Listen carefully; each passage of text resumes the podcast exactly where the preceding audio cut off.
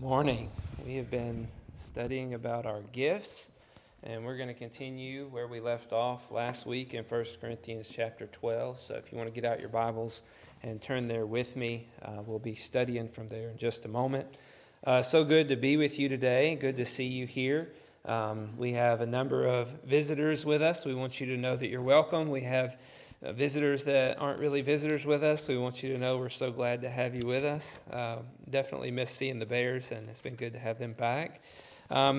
We've been studying a lot about each and every one of us in the body of Christ. Our roles and our value in the body of Christ was really what we looked at last week, that we all have gifts that God has given to each one of us, and that our goal in life is to use those gifts in a way that would glorify God.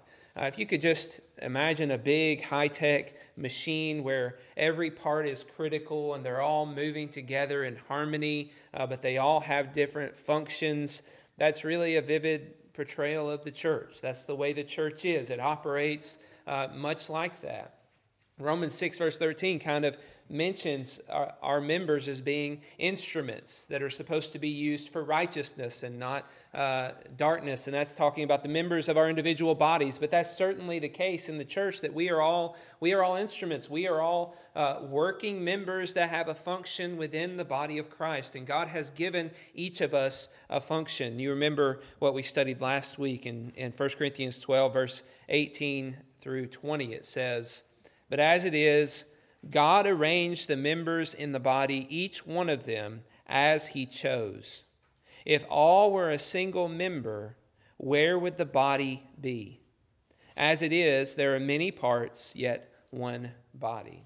As we looked at that, I pointed out that you have a gift from God, and God chose you to have that gift and to use it within the body that you are in. Whatever congregation you find yourself in, God gave you that gift to be used in that congregation and to assist and support the work of the congregation to glorify God and to bring about the transformation of the people around you, so that we all together can serve God faithfully and shine a light for everyone to see and understand who Jesus really is.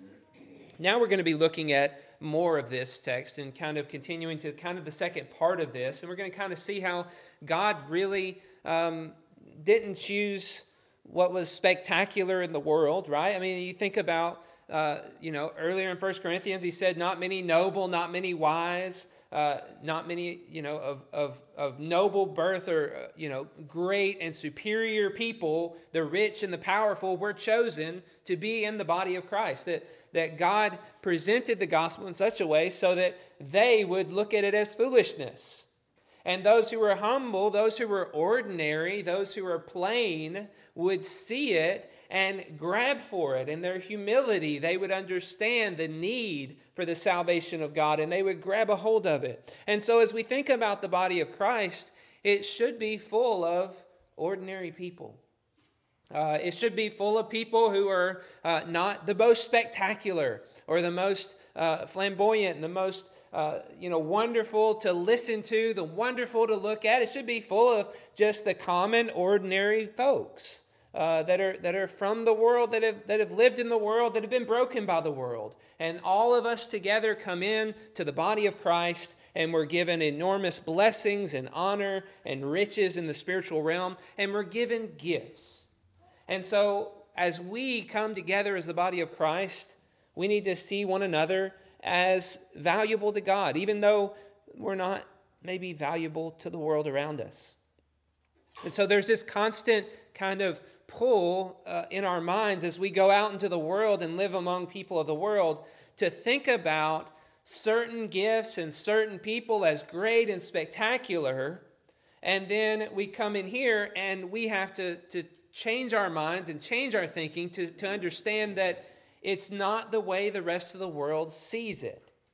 It's not that those who look the greatest and those who sound the greatest and those who appear to be the greatest are truly the greatest, but that God cares for and He loves and He chooses the lesser. He chooses the humble. And so to use our gifts appropriately, we need to have the right understanding of God's intentions in giving the gifts. The right understanding of God's view toward the members with each of their individual gifts that we all have. Like that machine, there are parts within it that are critical, that you look at them and you might not think they're anything special on their own, but they hold everything together. Whenever I worked as an engineer, there was critical safety items is what we call them. Parts of the aircraft that if they broke, it's going to fall from the sky. There's no survivors, especially helicopters, right? Those rotating rotors. One of those bolts breaks, it's over. Okay, and so you look at that bolt and you just think, oh yeah, it's a bolt. There's hundreds of thousands of bolts all over this aircraft. But no, this one is extremely valuable, and it holds everything together and keeps everything functioning and operating as it should. So we have to be aware that we have a tendency to overlook certain gifts, and instead we need to understand how each gift is essential. And that's really the goal that Paul has as we study the text today. Let's read this together, 21 through 26. It says, "The eye cannot say to the hand, 'I have no need of you,' nor again the head to the feet, 'I have no need of you.' On the contrary, the parts of the body that seem to be weaker are indispensable. And those parts of the body that we think less honorable, we bestow the greater honor. And our unpresentable parts are treated with greater modesty, which our more presentable parts do not require. But God has so composed the body, giving greater honor to the part that lacked it, that there may be no division in the body, but that the members may have the same care for one another. If one member suffers, all suffer together. If one member is honored, all rejoice together." Now, so as you read through that, you get this picture and this idea that you're needed, right? Every member is needed. Don't say to somebody else they're not needed, because every part is vital. Every part is important. And so there's this picture of interdependence in the body of Christ, that we rely on each other for survival. We rely on each other for growth and for the work to be accomplished. Well, in the world we live in, interdependence is not easy. It's not the natural tendency to become interdependent with other people. There is some level of that within our families, that we interdepend on one another and we work together, but that's falling apart. That's been disintegrating for quite some time. And there's even less desire to be interdependent within corporations, as you have employees that come in and go out as quickly as they can. As soon as they get all they want, they leave and they go take care of themselves. That's the world we live in, a world of independence, a world of self-sufficiency. And so as we understand what Paul is saying here, he's telling us the body has been designed to become interdependent, meaning each part is relying on the other part. And one part can't survive, and one part can't function without the working of other parts. And that's the way that we're supposed to be. Paul helps us see that we're strong when we rely on one another. Instead of thinking, I can do it all myself, we start thinking about how others can help us to grow and to become what we ought to be. You think about a hand in your body. I mean, it can be extremely effective tool, right? I mean, the hand does so much. But you take away the eye. If the hand were to say, I don't need the eye, then all of a sudden, everything becomes ineffective, right? I have to reach around and find everything by trial and error. I have to fail, and sometimes I have to hurt myself in order to learn where things are situated. But having my eye in conjunction with my hand, I can be precise. I can be effective. I can accomplish great tasks when those two things are operating in synergy with one another, interdependency on one another. They can help one another. If the hand is injured, the eye sees it. If the eye is injured, the hand can help it. And so there's this statement that he's making that we all together are vital and we must learn to work together. We must learn to lean on and honor one another. And especially he focuses in on the lesser parts. It's interesting, isn't it? Who wants to say I'm the lesser member, right? Nobody thinks we're lesser, right? But he says there are members that might appear to the outside world to be lesser, to be unimportant, or less important than other parts. And yet he's making this statement. The parts of the body that seem to be weaker are indispensable. They're indispensable. We can't live without them. They are extremely helpful. Those who bestow, who we think less honorable, we bestow greater honor to them. We think that they're more honorable than they're given credit for because of the work that they do, the value of their function in allowing others to be freed up to accomplish their function. If you have a limp, and one side of your body doesn't want to work right, then the other side has to work extremely hard to make up for it. And so we are excited when all the parts of our body are working. And when there's a part of our body that we don't really think about much, that all of a sudden stops working, then we really start considering that. It's indispensable. We need that working again. We need everything to be functioning properly. And so as we think about the body of Christ and what he's telling us about each of us within the body of Christ, we're learning that every one of us are indispensable, that there's not a single outsider here. There's not a single person who says, well, I don't belong here. Remember, he said that last week. And there's not a single one of us who say, you don't belong here, or I don't need you here. But that instead we would see everyone as being a vital part of the community, of the family. That we would assimilate everyone who comes and desires to be a part of this body. That we would assimilate them. We would bring them in. We wouldn't have cliques or sections of the church that others can't get into. No, it's all of us working together for the common good, depending on one another.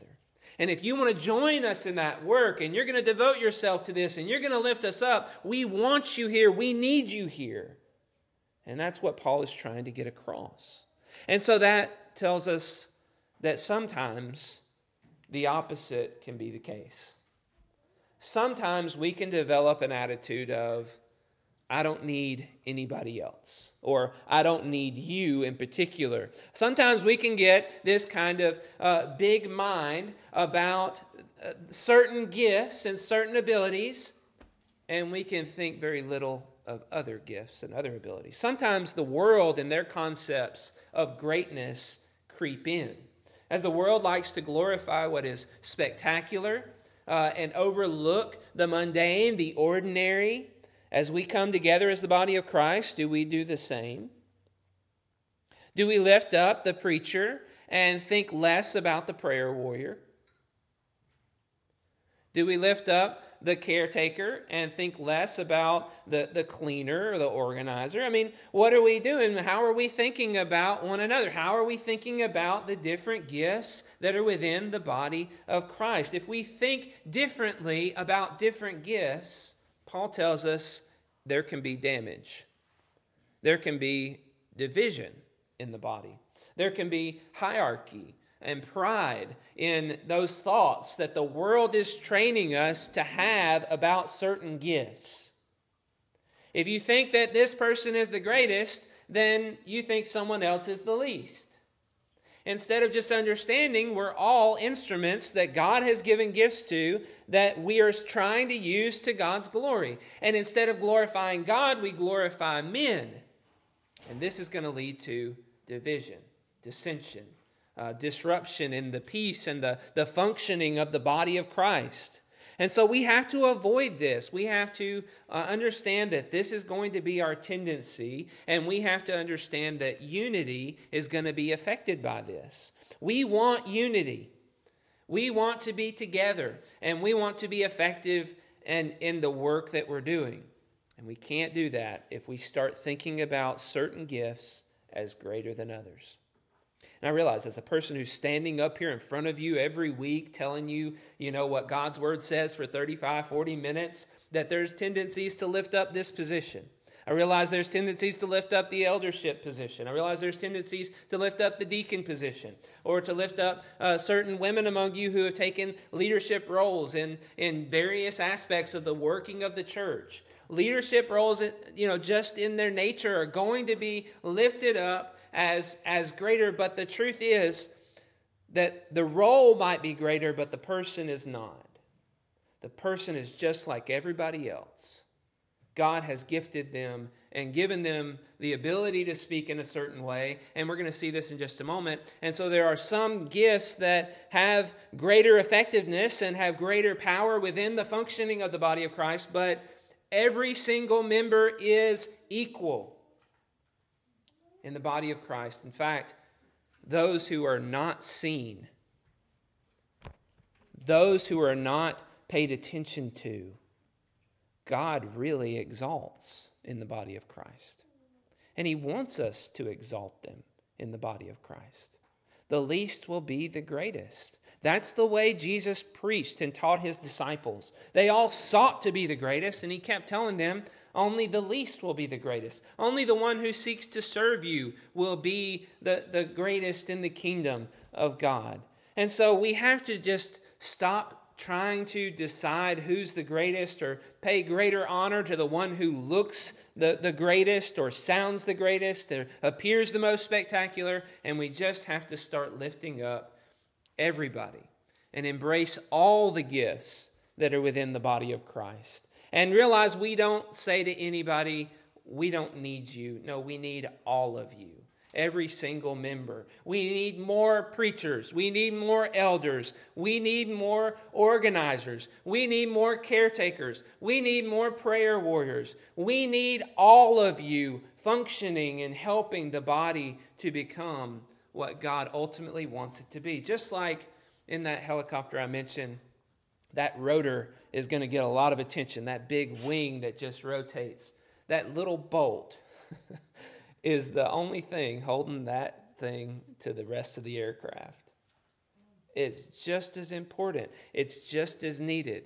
And so we need to value every member, understanding a lot of members are supporters that are holding us all together and helping us to accomplish the mission. It won't happen if the supporters disappear, the rotor flies off, and we crash and burn. We need every member. You continue reading verse 27. It says, now you are the body of Christ, and individually members of it. And God has appointed in the church first apostles, second prophets, third teachers, then miracles, then gifts of healing, helping, administrating, and various kinds of tongues. Are all apostles? Are all prophets? Are all teachers? Do all work miracles? Do all possess gifts of healing? Do all speak with tongues? Do all interpret? But earnestly desire the higher gifts, and I will show you a still more excellent way. Now, this is interesting. As you read through this, obviously you've got this list that is composed on the basis of a first-century church with miraculous spiritual gifts being given to a lot of the members. You have prophecy being mentioned first, right? Of apostles, then prophets, then teachers, then miracles, then gifts of healing. So you've got all of these more miraculous. You've got teaching amidst them. And then you've got some more mundane kind of administrating, helping, and things like that. And then you got tongues at the very end, which is interesting because as we study through, we're going to see tongues were given a lot of attention by the Corinthians. They cared a lot about tongues. They thought that was a great gift that was given. But all of these gifts are a part of the body of Christ in the first century. And so he says, you are the body of Christ. Individually, you're members of it. And God has appointed these gifts in the body of Christ. And then he says, I want you to earnestly desire the higher gifts. Wait a second. I thought all of us were important. All of us are vital. Are there any higher gifts? Well, apparently there are. But that's not the important thing. Notice at the end he says, I will show you a still more excellent way. There's more to this, okay? It's kind of confusing. But he says there are some gifts that are higher than others. Why? Why are some gifts higher than others? Well, we got to admit apostles are higher, right? Apostles are like the highest because they're the ones who've been divinely gifted to explain to us who Jesus was and what he's done and what he desires from his church. And so we lift up those apostles as being the highest because they're able to provide the body with the most edification and the most understanding of what God wants us to do. Prophets are very similar in that way, that they're able to provide the most building up of the body, which is what we care about. So there's the nature of the gifts. There are higher gifts. But that doesn't mean that the individuals in the body are lesser if they don't have the higher gifts. And we're going to see that in just a moment. He says there's a more excellent way of looking at gifts. And if you go back and you remember in Acts chapter 9, Tabitha, also called Dorcas, the church is just falling apart because she's died. And she wasn't an apostle, and she wasn't a prophet, and she wasn't a teacher. She was a helper. That was her role. That was her value in the body of Christ, and she did it with such passion and with such love that it made her great in the body of Christ. And so in that, I'm trying to explain what's going on here because this is complicated. It's kind of a complicated text and maybe we don't understand completely. There are higher gifts that accomplish more edification in the body of Christ, more helping us to line up with the mission that Christ has for us. And we need men who have the ability to preach. We need that. We need men and women who have the ability to teach in a way that is going to build up the body of Christ to become like Christ. And those are high gifts. And if you're not desiring those, Paul says you need to be desiring those. You need to be earnestly pushing yourself to try to develop those skills and those abilities. In the book of Hebrews, he says, by now many of you ought to be teachers. That there's this expectation, there's this desire inside of God that we would develop even new gifts and abilities, that we would become teachers who are able to show others the gospel and the truth about God's word, that are able to show others how to perform certain, charitable acts and helping and administering and serving. But notice as you read through this, as he says, I will show you a still more excellent way. He's pointing to chapter 13. A chapter that we usually just take all by itself, and we use it all the time for various different reasons because it's very useful. A chapter that describes love to us. So he says, I'm going to show you a more excellent way, and then he describes the more excellent way in chapter 13. And what he's saying is what we learn from Tabitha or Dorcas, that whoever you are, whatever gift God has given you, that you've pursued and that you've refined, I want you to pursue higher gifts. I want you to pursue the greater building up of the body, but I want you to do whatever you do with love and with a passion and a desire to serve other people. So our identity, as he started off this, you are the body of Christ and individually members of it. Our identity in Christ is more important than our gifts. Okay, the fact that we're in Christ is the most important thing. And then all the gifts that we have, there's some that are higher, there's some that aren't as high, but they don't change our value in the body of Christ. Which gift we're allotted does not change our value. It's like saying, husbands and wives, husbands are the head of the house and wives are supposed to submit to their husbands. That doesn't mean because I was born a man that I'm greater than a woman. No, there's equal value. There's just different roles and responsibilities within the home. And so the value isn't found in the role, but the value is found in the person who is using the role using it the right way, performing their gift in the right way. Paul here is trying to prepare us for a deeper reflection of what really matters to God. I'm going to show you a more excellent way. I want you to desire those gifts that are higher, but I'm going to show you something that's more important than having the highest gift. I'm going to show you something that's more important than you becoming a preacher or a teacher. And what is it? It's love. Verse 1 of chapter 13, if I speak in the tongues of men and of angels, but have not love, I'm a noisy gong or a clanging cymbal. If I have prophetic powers and understand all mysteries and all knowledge, and if I have all faith, so as to remove mountains, but have not love, I am nothing. If I give away all that I have, and I deliver up my body to be burned, but have not love, I gained nothing.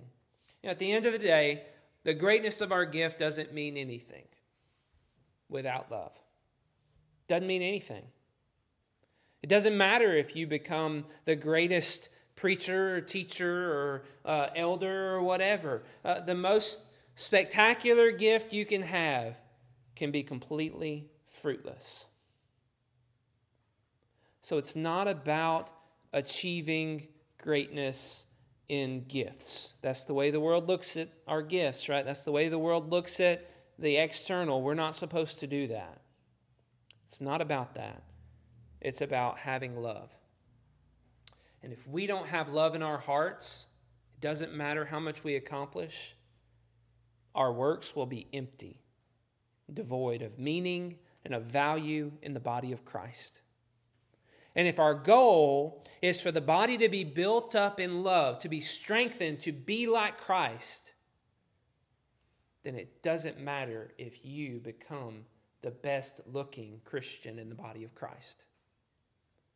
What matters is that we all together are showing love by using our gifts to build up the body. And if each and every one of us are using whatever gift God's given us to build up the body with love in our hearts, then the body will grow and become what God ultimately wants it to be. I have to admit, it's really easy to not have love as you're performing the gifts of speaking and teaching God's word. I'll say this, whenever I first became, preaching and teaching, it was kind of nice to have everybody listen to me, That's kind of my young, arrogant self. I've been preaching for 10 years now, and I taught Bible classes before that. I remember my first Bible class, I was teaching junior high kids. And I was just like, man, this is cool. I get to learn all this stuff. I'm learning a lot more. Whenever you teach, you learn a lot more. And I get to explain this to other people, and they're listening to me, and they're looking up to me. It's like, man, this is great. But as we use our gifts, it can become about us. It doesn't matter what gift you have either. If you're a caretaker, you can make it all about you. If you're a helper, if you're a cleaner, if you're an organizer, if you're a maintainer, and you're working on just keeping this building up and running and all that, if you have the wrong mentality and you start thinking much of yourself and your responsibilities and your abilities, you can fall into this same trap. And you won't be building up the body of Christ because something will happen. You think more of yourself than you think of others. And whenever we start creating that kind of hierarchy system, there's going to be division. And there's going to be strife among the members. And so we don't need to take on a certain responsibility and just think, I own it, and don't you mess with it. We need to think, I'm serving the body of Christ, and love is more important than me being glorified in my gift, and my ability. So it's very important that we see that there's a trap here that we need to avoid and use our gifts, whatever they are, to build up the body of Christ. What I'm saying is, God wants us to value our relationships over our achievements. Our relationships are more valuable than the work that we accomplish. And so if we think that we're going to pursue our work and we're going to step on other people to get more stuff done, then we failed. From the very beginning, we failed. And Paul's trying to help us to understand that. As the body of Christ, we have to function together. We have to think of others as valuable and to appreciate whatever contributions they can provide. So what do we need to do here? How do we need to embody all of this? This is a lot of information. How do we embody all these truths? Well, first of all, recognize you have a unique role in the body of Christ and pray for God to help you to see that. Maybe you've tried to do a lot of things and you failed at a lot of things and you don't really know what you'd be good at or what your role could be. Pray for God to help you understand that. And pray that as you pursue something that you feel like you're gifted in, pray that God will help open doors for you to grow in that and to become what the body really needs. Pray not with a desire that you would be exalted, but pray with a desire that the body would be built up. And that should be our goal. And then step into whatever service opportunities you're given.